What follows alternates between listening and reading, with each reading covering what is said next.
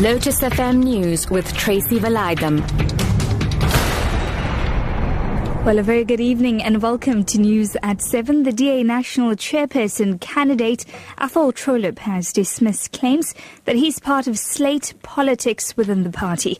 Trollip has been accused of using DA House leader Mmusi Maimane by being on the same slate as him. Maimane has announced he will stand for election as party leader, replacing Helen Zille.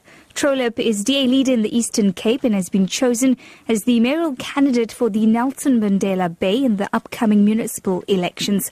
The DA is going into an elective national conference in Port Elizabeth early next month. We're not going to have a coronation uh, at our Congress. We're, we're, all competing for votes. I'm also competing for votes. I'm standing for chairperson against colleagues of mine that are black. Because uh, some of the people who are contesting against me and Mmusi imply that I'm on a slate. But we're not on a slate. So my campaign is not linked to Mmusi Maimane. People who've now come on lately in opposition to Mmusi Maimane are saying that I'm in a slate with him. If that's what they think, maybe it's exposing their own slate. EFF leader Julius Malema says if South Africans are angry about unemployment, they must take it out on the government, not foreign nationals. Malema has addressed about 3,000 party supporters in Inanda, north of Durban. In the past three weeks, at least seven people died and thousands were left homeless in xenophobic violence that started in KwaZulu-Natal.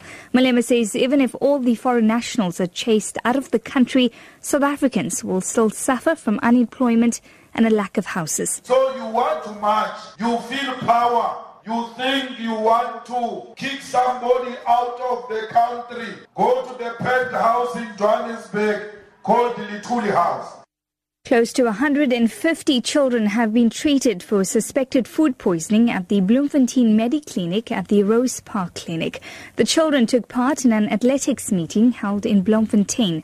Mediclinic spokesperson Amanda Appelgren has more. They were treated for food poisoning and like symptoms. That is like diarrhea, nausea, severe headache, fever symptoms. Of these children, eight have been admitted in the hospital since yesterday. Three of them have recovered well enough to discharge today. So at this stage, we have still five in the hospital. And there are still some of the children in the emergency center at this stage as I speak receiving treatment.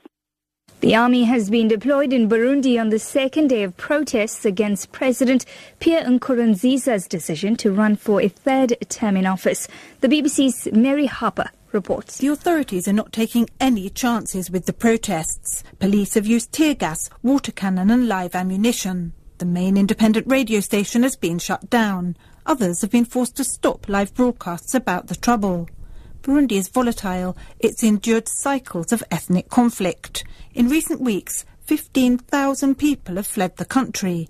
Their fears of violence ahead of the election were well founded. But President Nkurunziza appears determined to stay in power, no matter what the constitution says. Your top story this hour, the DA National Chairperson candidate Athol Trollip has dismissed claims that he's part of slate politics within the party. For Lotus FM News, I'm Tracy Valaydham. I'll be back with your final news update at 8.